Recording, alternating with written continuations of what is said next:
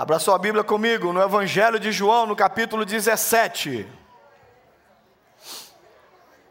Evangelho de João, capítulo 17. Abre a Bíblia lá.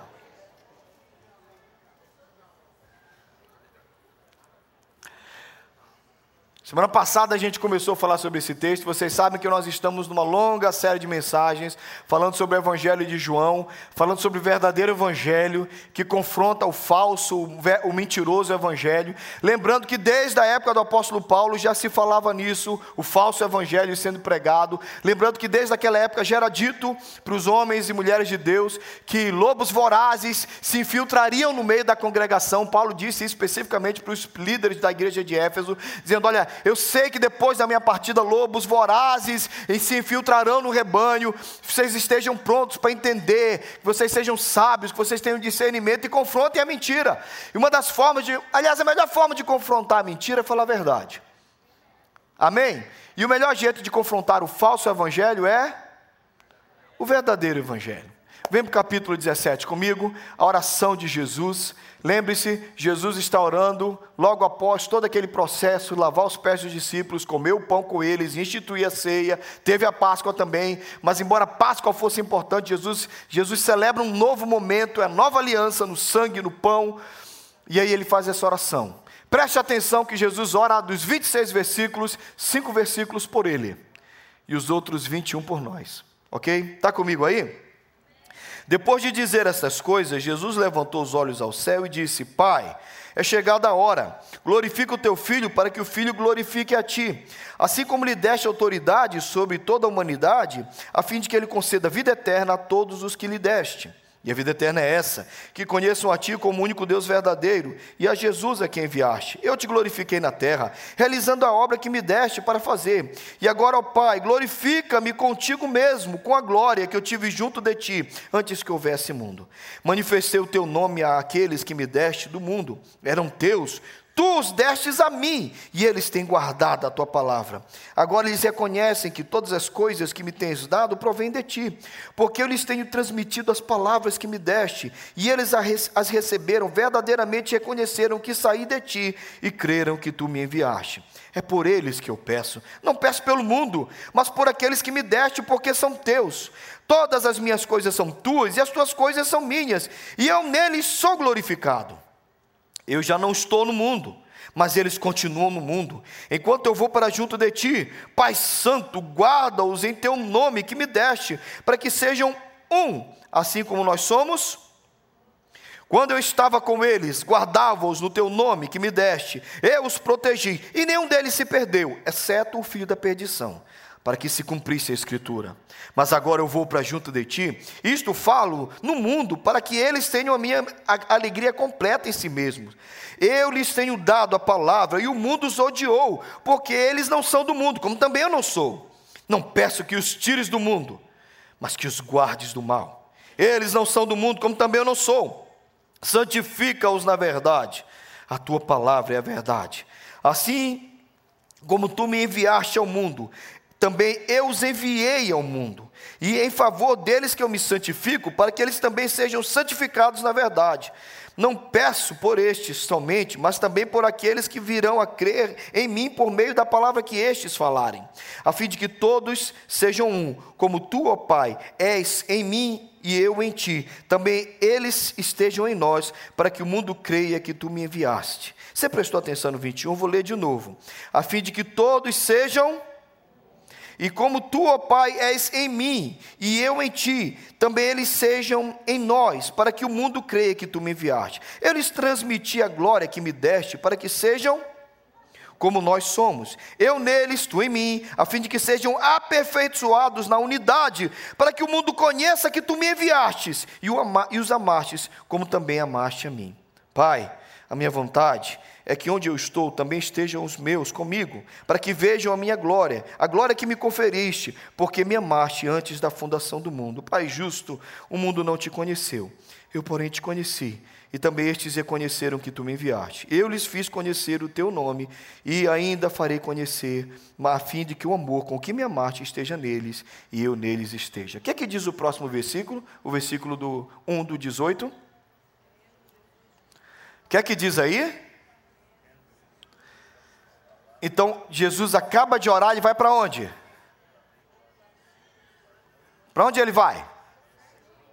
Vai para o Getsemane. Então presta atenção que essa é a última oração no cenáculo, no local de reunião, e a partir dali Jesus vai para o Getsemane. Vamos orar? Senhor, fala conosco, palavra boa, palavra verdadeira, palavra que alcance o nosso coração. O Senhor já falou na leitura da palavra, enquanto nós vamos conversar agora, Senhor, mistura as tuas palavras aqui, coloca o teu falar, Senhor Deus, que não seja o homem falando, mas que seja o Senhor, que seja a tua expressão, a tua glória, a tua manifestação em tudo que nós vamos fazer aqui. Senhor, me dá graça e tem misericórdia da minha vida, pecador como sou, preciso da tua ajuda para não falar de mim, mas falar do Senhor, aquilo que abençoe e fortaleça os meus irmãos. Fica conosco nesse tempo. Senhor, repreende o maligno, aquele que tenta roubar a palavra do nosso coração. Repreende toda a distração que tenta nos arrancar desse local. Que nossa mente e o nosso coração, junto com o nosso corpo, fique aqui, para que a gente cresça na tua palavra. Em nome de Jesus. Amém. Essa é uma oração do Senhor. Se você quer orar e quer ser atendido, é a proposta que eu fiz na semana passada. Vamos aprender a orar com Jesus. Uma oração que Jesus faz e que manifesta a vontade dele, que manifesta o querer dele. Então, se você orar o que Jesus está orando, você pode ter certeza da resposta, porque ele está orando certo. Então, como é que eu oro a vontade de Deus? E como é que eu posso ter certeza da resposta? Olha para o que Jesus está orando, ora o que Jesus está pedindo, peça o que Jesus está pedindo e ele vai te responder. Amém? Então Ele é o nosso mestre, Ele é o nosso Senhor e Ele sabe orar como convém. Então, quando a gente ora do jeito de Jesus, a gente tem certeza de ser atendidos, que seremos atendidos por Deus. Ponto. Eu falei na semana passada, vou repetir. Eu não estou falando tudo que se pode falar sobre esse texto. Tem muita, muita coisa. Há uma abundância de assuntos nesse texto. Eu pensei alguns pedidos de Jesus e esses pedidos nós estamos conversando sobre ele. Nós teremos assunto para um ano inteiro de sermão somente em João 17. Está claro isso? Entenderam? Algumas coisas que a gente precisa aprender, que a gente começou semana passada a aprender no texto. Uma oração que é com certeza uma oração que o Senhor Jesus deseja que nós façamos, qual é? Livra-nos. Lembra que semana passada eu ensinei vocês a orarem pedindo para que o Senhor nos livre de quatro coisas: livra-nos.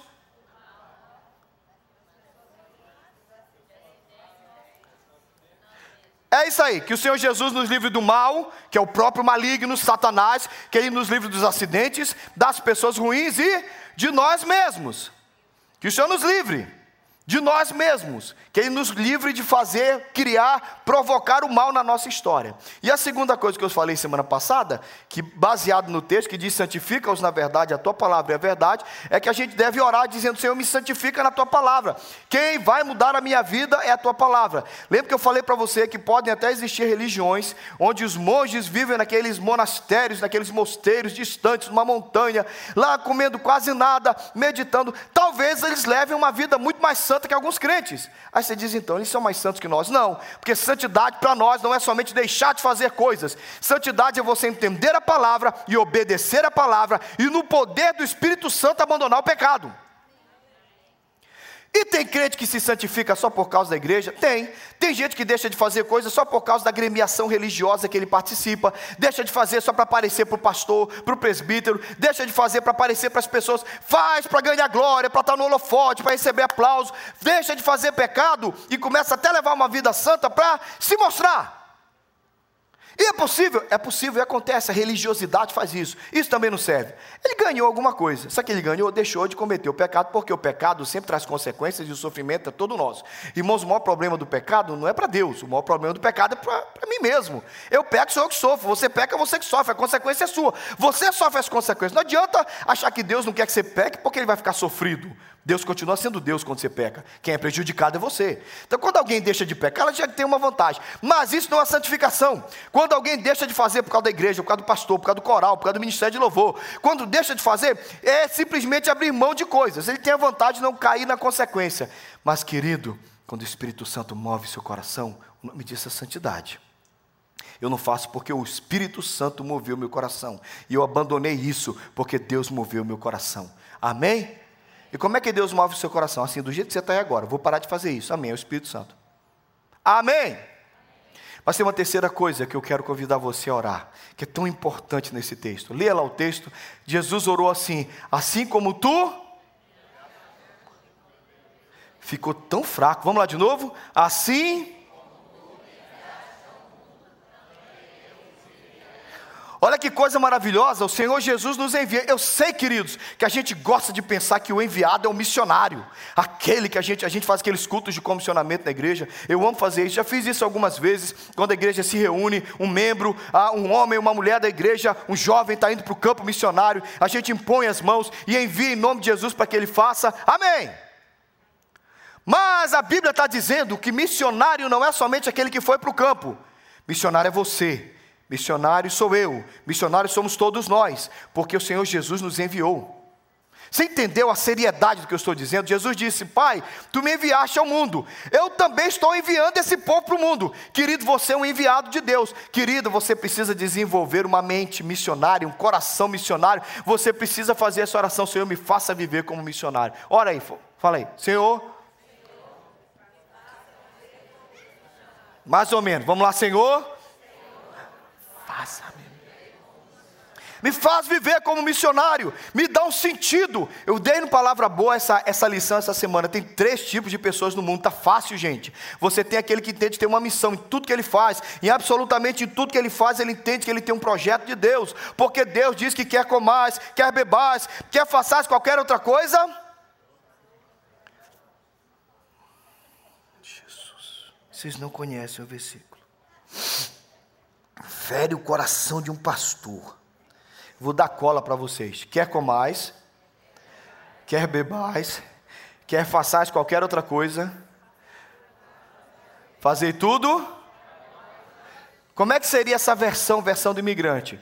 Quer limpar casas, quer construir paredes, quer façam frame, instalem portas, quer trabalhe com plumber. O que, é que você deve fazer? Ou você, ou você entende que você tem uma vida de missionário, você vai pertencer ao segundo grupo, que é o grupo dos funcionários. Quem não é missionário é funcionário, ele tem uma função. Ele às vezes ganha para isso, às vezes não, ele vai exercendo funções. Ele vai fazendo, está fazendo por fazer. Por quê? Porque mandaram fazer. O que você está fazendo aqui? Eu não sei. Eu, como aquele dia que o pastor pregou, deu uma bronca na igreja, porque os homens não eram líderes de casa, e disse: Ó, todos os homens que não mandam na sua casa, vem aqui desse lado, encheu de homem. E quem manda na sua casa, quem é o líder, vem aqui, vem somente um, irmãos. Graças a Deus. Ele, ô oh, irmão, que bom, você manda em casa. O irmão disse, Hã? você não manda em sua casa? Não sei, pastor. Minha mulher mandou eu vir para o lado esquerdo. Eu vim. Então, entendeu, gente? É assim. O funcionário é mandado. Ele vai na função, ele nem sabe o que ele está fazendo. Deram uma função para ele e não valoriza. Então você fica esperto, irmão, em nome de Jesus. Que o Senhor Jesus não se chamou, você pode até ser funcionário de uma empresa. Agora, o pior de tudo é o terceiro grupo, que é o mercenário. O mercenário não ama, o mercenário não, não tem compromisso com a missão, não tem compromisso com a instituição, não tem compromisso com nada. Ele está ali pelo dinheiro e a hora que trocar, ele troca. Você sabe como é que é jogador de futebol, né, mano? Ele faz o gol, beija o símbolo do time. No semestre seguinte, ele está no outro time, aí ele beija o outro time. Tem nada de amor camisa, ali é tudo amor dinheiro. Bobo é você que fica dando dinheiro para ele. É mesmo. É mesmo, porque ele está lá, ó, ganhando o dinheirão dele. Aí é do meu time. Mês que vem ele muda de time, ele não é mais do seu time. Ainda vai fazer um gol no seu time. Ainda vai comemorar em cima do seu time. Porque ele é só um mercenário. Agora aqui, gente, nós fomos chamados para ser missionários. David Livingstone, homem de Deus, um dos primeiros grandes missionários escoceses. David Livingstone ele sai da Escócia, vai para a África, vive na África, gasta a sua vida na África. Eu tenho uma frase dele para falar para vocês, mas antes, antes de falar a frase de David Livingstone, eu tenho que dizer a história dele.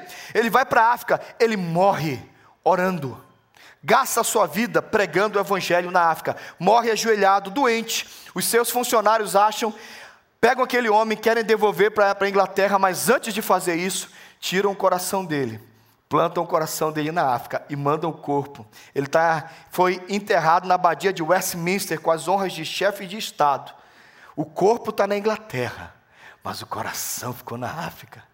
Frase de David Livingstone para você ouvir: Deus tinha um único filho e fez dele um missionário. Eu acho que esse homem tem moral para falar isso, né? Um homem que morreu no campo missionário ao ponto dos seus companheiros de ministério arrancar o coração e enterrar o coração na África. Ele disse: Deus tinha um único filho e fez dele um missionário. Aí o filho dele fez todo mundo aqui missionário, então aceita que dói menos. Tá claro isso? Você não é membro de igreja. Ah, não, missionário é o Tai, que foi lá para a Índia. O Tai é missionário que foi para a Índia. Glória a Deus.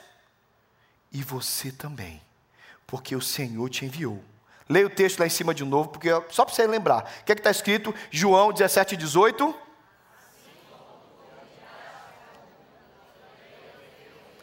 Quem é servo de Jesus? Você foi enviado. Aceita. E se você foi enviado, você tem uma missão. Sabe, a gente precisa desenvolver essa mentalidade de missionário. Sabe qual é a mentalidade de missionário? É o seguinte: o que é que eu posso fazer de bem nesse local? Você pensou nisso? Você chega num local e você diz: o que é que eu posso fazer de bem aqui? Para a glória de Deus e para abençoar as vidas. O que é que eu posso fazer de bem para fortalecer as pessoas? O que eu posso fazer nesse ambiente que vai alegrar as pessoas, que vai fortalecer o coração delas e aproximá-las de Deus? Porque como é que é a mente de um mercenário? Quanto é que eu ganho? O que é que eu levo? Como é que eu estou aqui?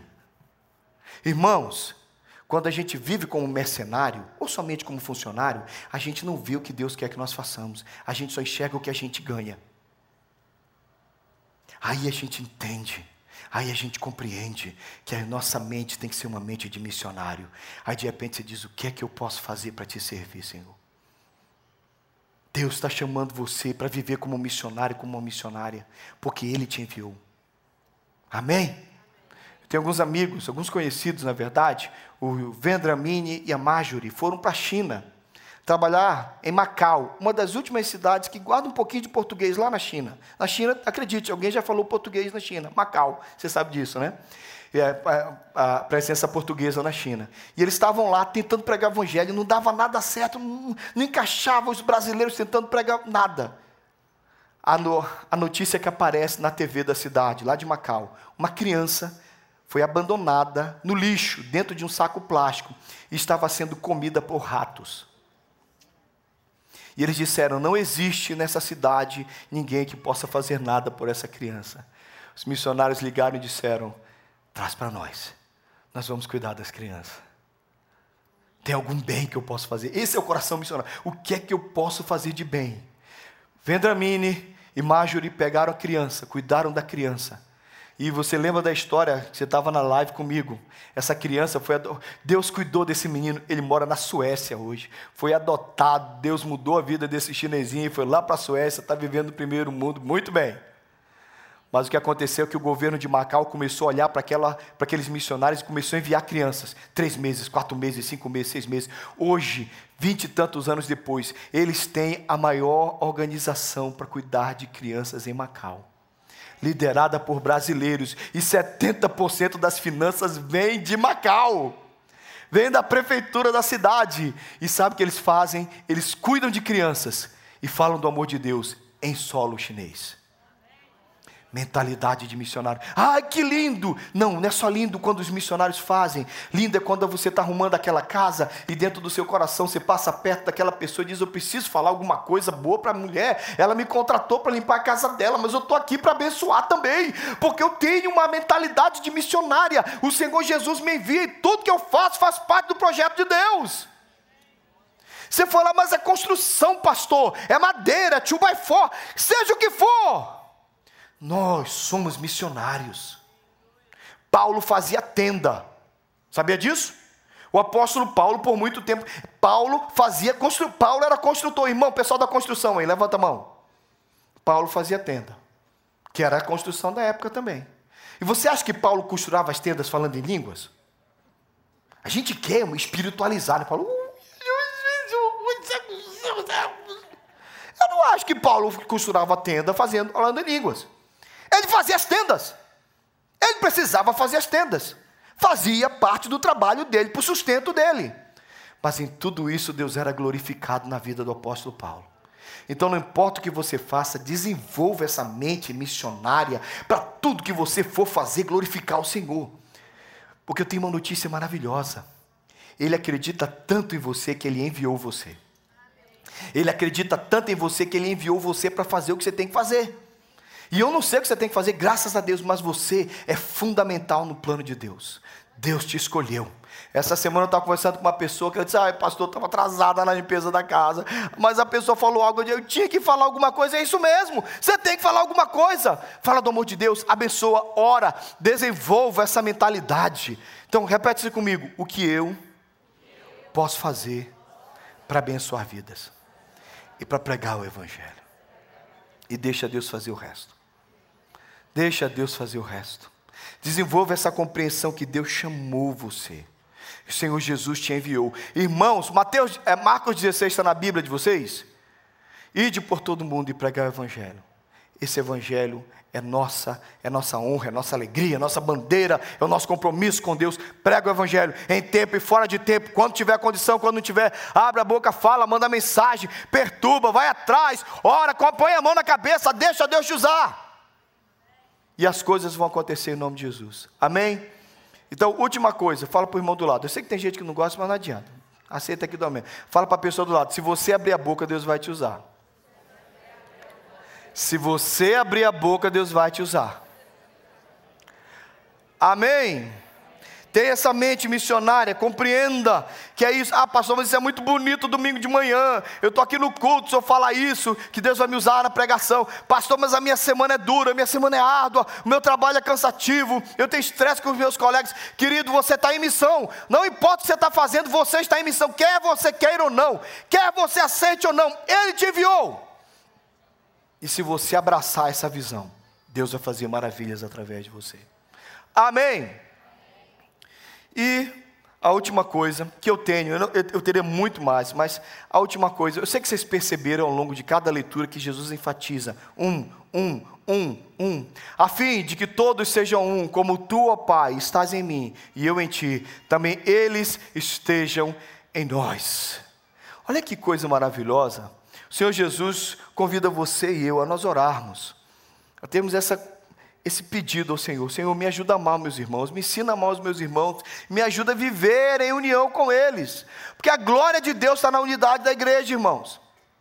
Quando eu leio isso, quando eu leio que Deus fala sobre essa unidade, Jesus, como é que esse bando de gente estranha, esquisita, vai ser um só? Como é que o Senhor espera que nós, de naturezas diferentes, de estados diferentes, com sotaques diferentes, de famílias diferentes, como é que nós vamos ser um? Como é que nós vamos louvar o Teu nome na unidade? Mas é vontade de Deus.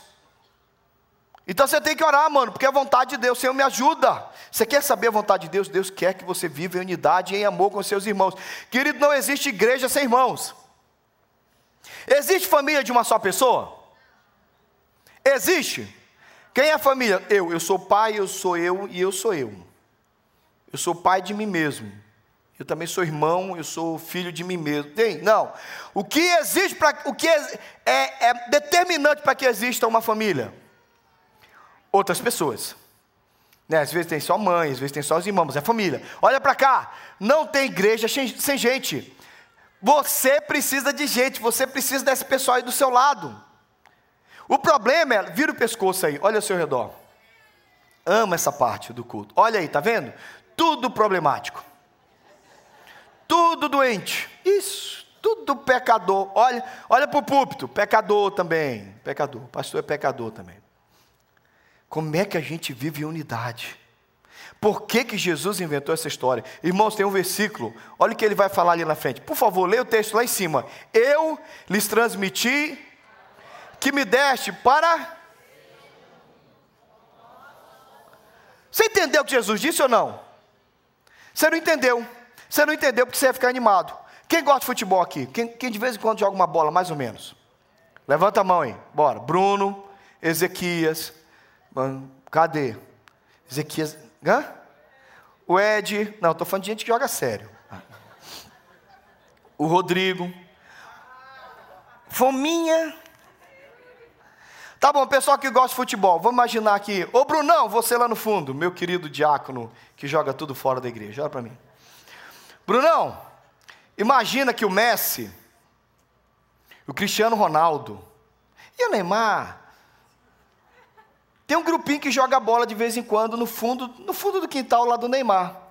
Neymar colocou lá uma grama, colocou lá uma sintética, colocou lá duas travinhas. E ele e o Cristiano Ronaldo e o Messi de vez em quando jogam bola. Tá comigo? Robson, tá comigo?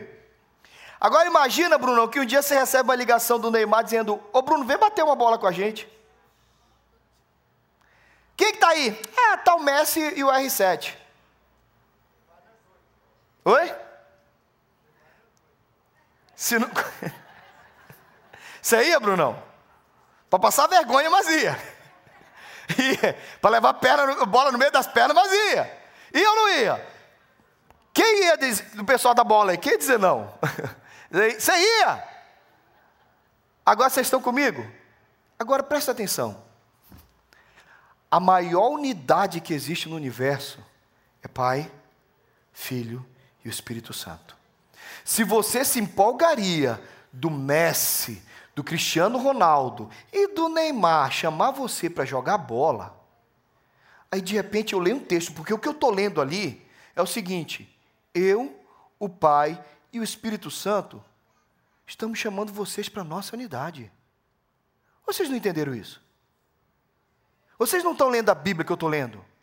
Se você ia se empolgar com Neymar, com o Cristiano Ronaldo e com o Messi, gente, pelo amor de Deus!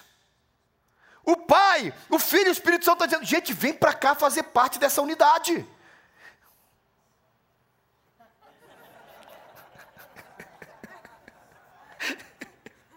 alegria de todo cameraman, o pastor que não para quieto. Mas essa, gente, olha que alegria, gente, pensa nisso. Eu sei que você vai ficar empolgado. Depois é mostrar foto para todo mundo. Joguei bola com o Cristiano Ronaldo, joguei bola com o Messi. Gente, o Pai, o Filho, o Espírito Santo estão dizendo: nós somos um, nós temos a unidade perfeita, nós temos o amor perfeito. Vem para cá, vem ser um conosco. Você vai dizer não. Você vai dizer não para participar do melhor esquema de unidade que existe no universo? Quem quer fazer parte? Então esquece o Cristiano Ronaldo, esquece o Messi, esquece o Reinar, o, o Neymar, e ouve o Papai do Céu falando assim: Eu e o meu filho Jesus somos um, e o Espírito somos um.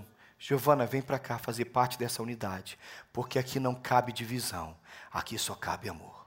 Quem quer dizer sim, diz amém. Então, olha lá, leia bem forte para fora. Jesus nos trouxe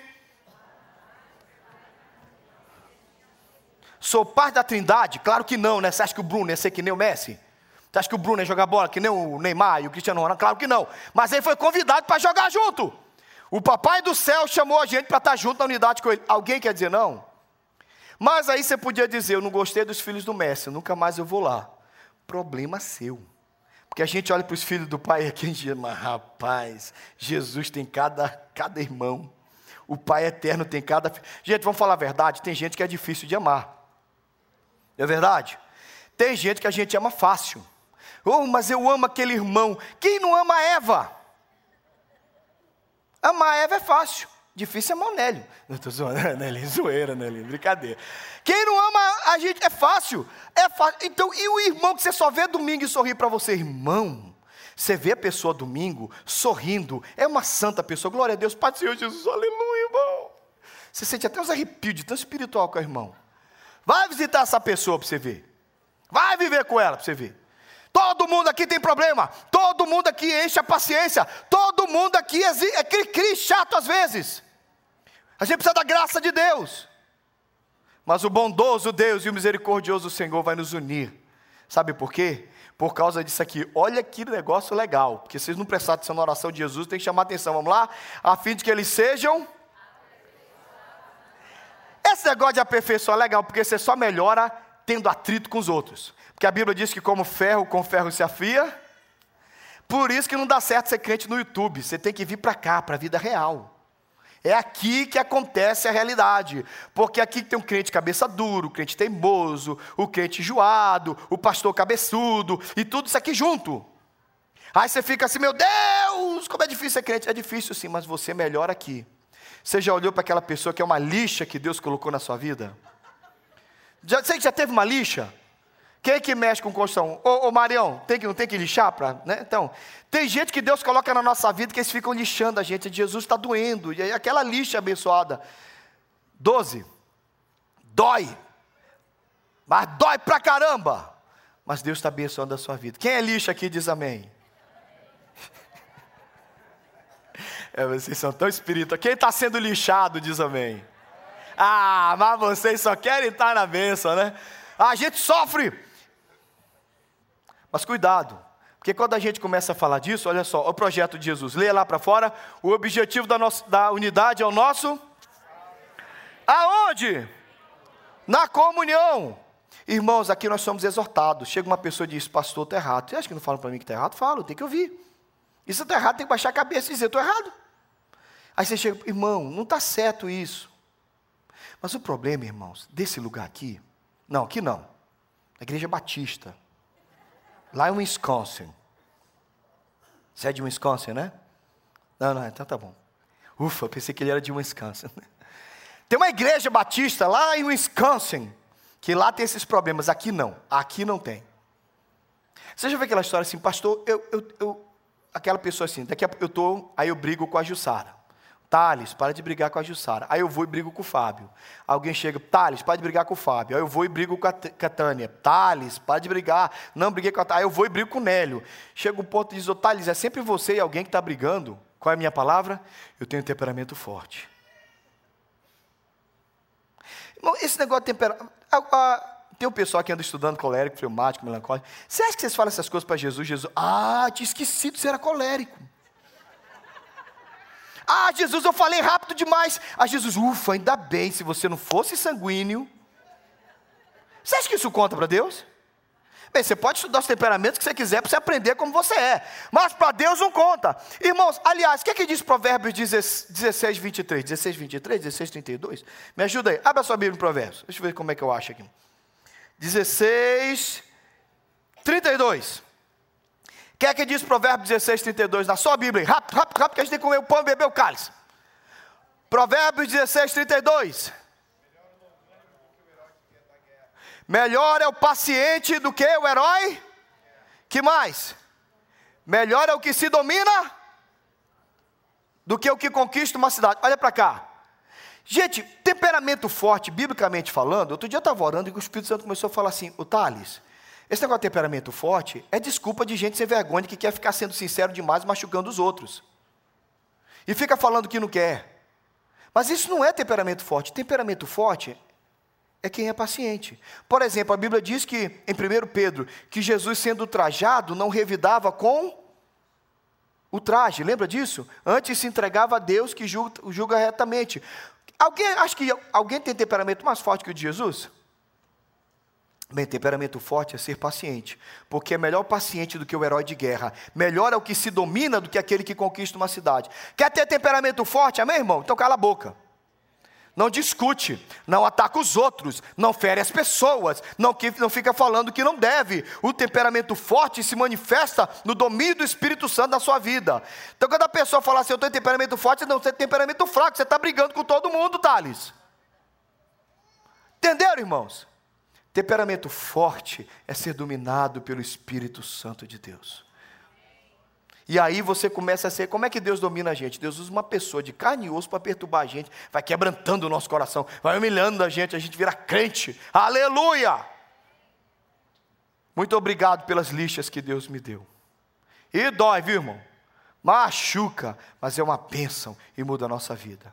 E a última coisa que Jesus orou, e eu quero que você termine comigo, leia lá, para que o mundo conheça que tu me enviaste e os amastes, como também amaste a mim. Leia lá, por favor, querido, porque a missão só vai acontecer quando a gente estiver ali o que? Em comunhão. O objetivo da unidade é o nosso aperfeiçoamento em comunhão. A gente vai estar na comunhão, aperfeiçoados, abraçados, nos amando, servindo aos outros. A gente vai vivendo assim, ó, melhorando, melhorando para a glória de Deus. Amém? Então, nós estamos em comunhão. Estamos? Está doendo? É difícil? Com certeza. Mas Deus deseja que a gente seja um. Eu vou daqui a pouco começar a mexer aqui com o que de mais santo e precioso existe. Mas eu quero partir para esse momento direto. Presbíteros, diáconos, por favor, venham para cá e eu quero que você me ouça com atenção.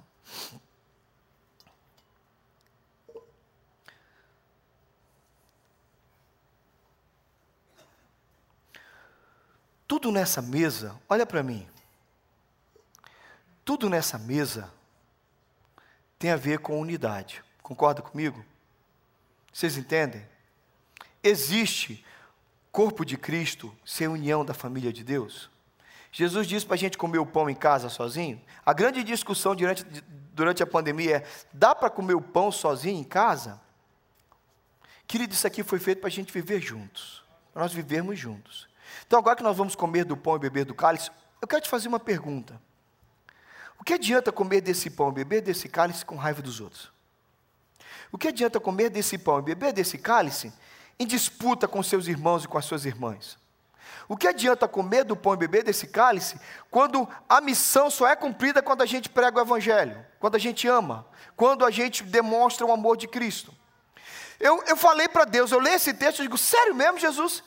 Que eles vão conhecer que o Senhor te enviou no nosso amor e na nossa unidade. Sério mesmo, Jesus? Sério mesmo? Mas ele decidiu isso. Ele escolheu assim. Disso conhecerão que sois meus discípulos, Jesus disse em João, no mesmo evangelho, que vos ameis uns aos outros, assim como eu vos amei. Se o amor, se o nosso amor prega o evangelho, a nossa divisão envergonha o evangelho e afasta as pessoas. Eu quero fazer um pedido a você não atrapalhe a pregação do Evangelho. Não impeça que as pessoas vejam o amor de Deus. Porque quando você permite que brigas, discussões, desentendimentos fluam no nosso meio, o que você faz é envergonhar o Evangelho. Mas, pastor, então o que é que eu faço? Tenho um temperamento forte. O primeiro a pedir perdão é o mais forte, o primeiro a perdoar é o mais sábio. Deixa a paz de Cristo tomar conta. Quando nós prometemos ser membros dessa igreja, nós prometemos zelar pela paz da igreja. E a paz passa pelo amor, amor uns aos outros. Eu quero fazer um pedido a você. Leve a sério o que Jesus pediu. Jesus disse: Eu, o Pai, somos um. A Trindade é perfeita, em unidade e amor.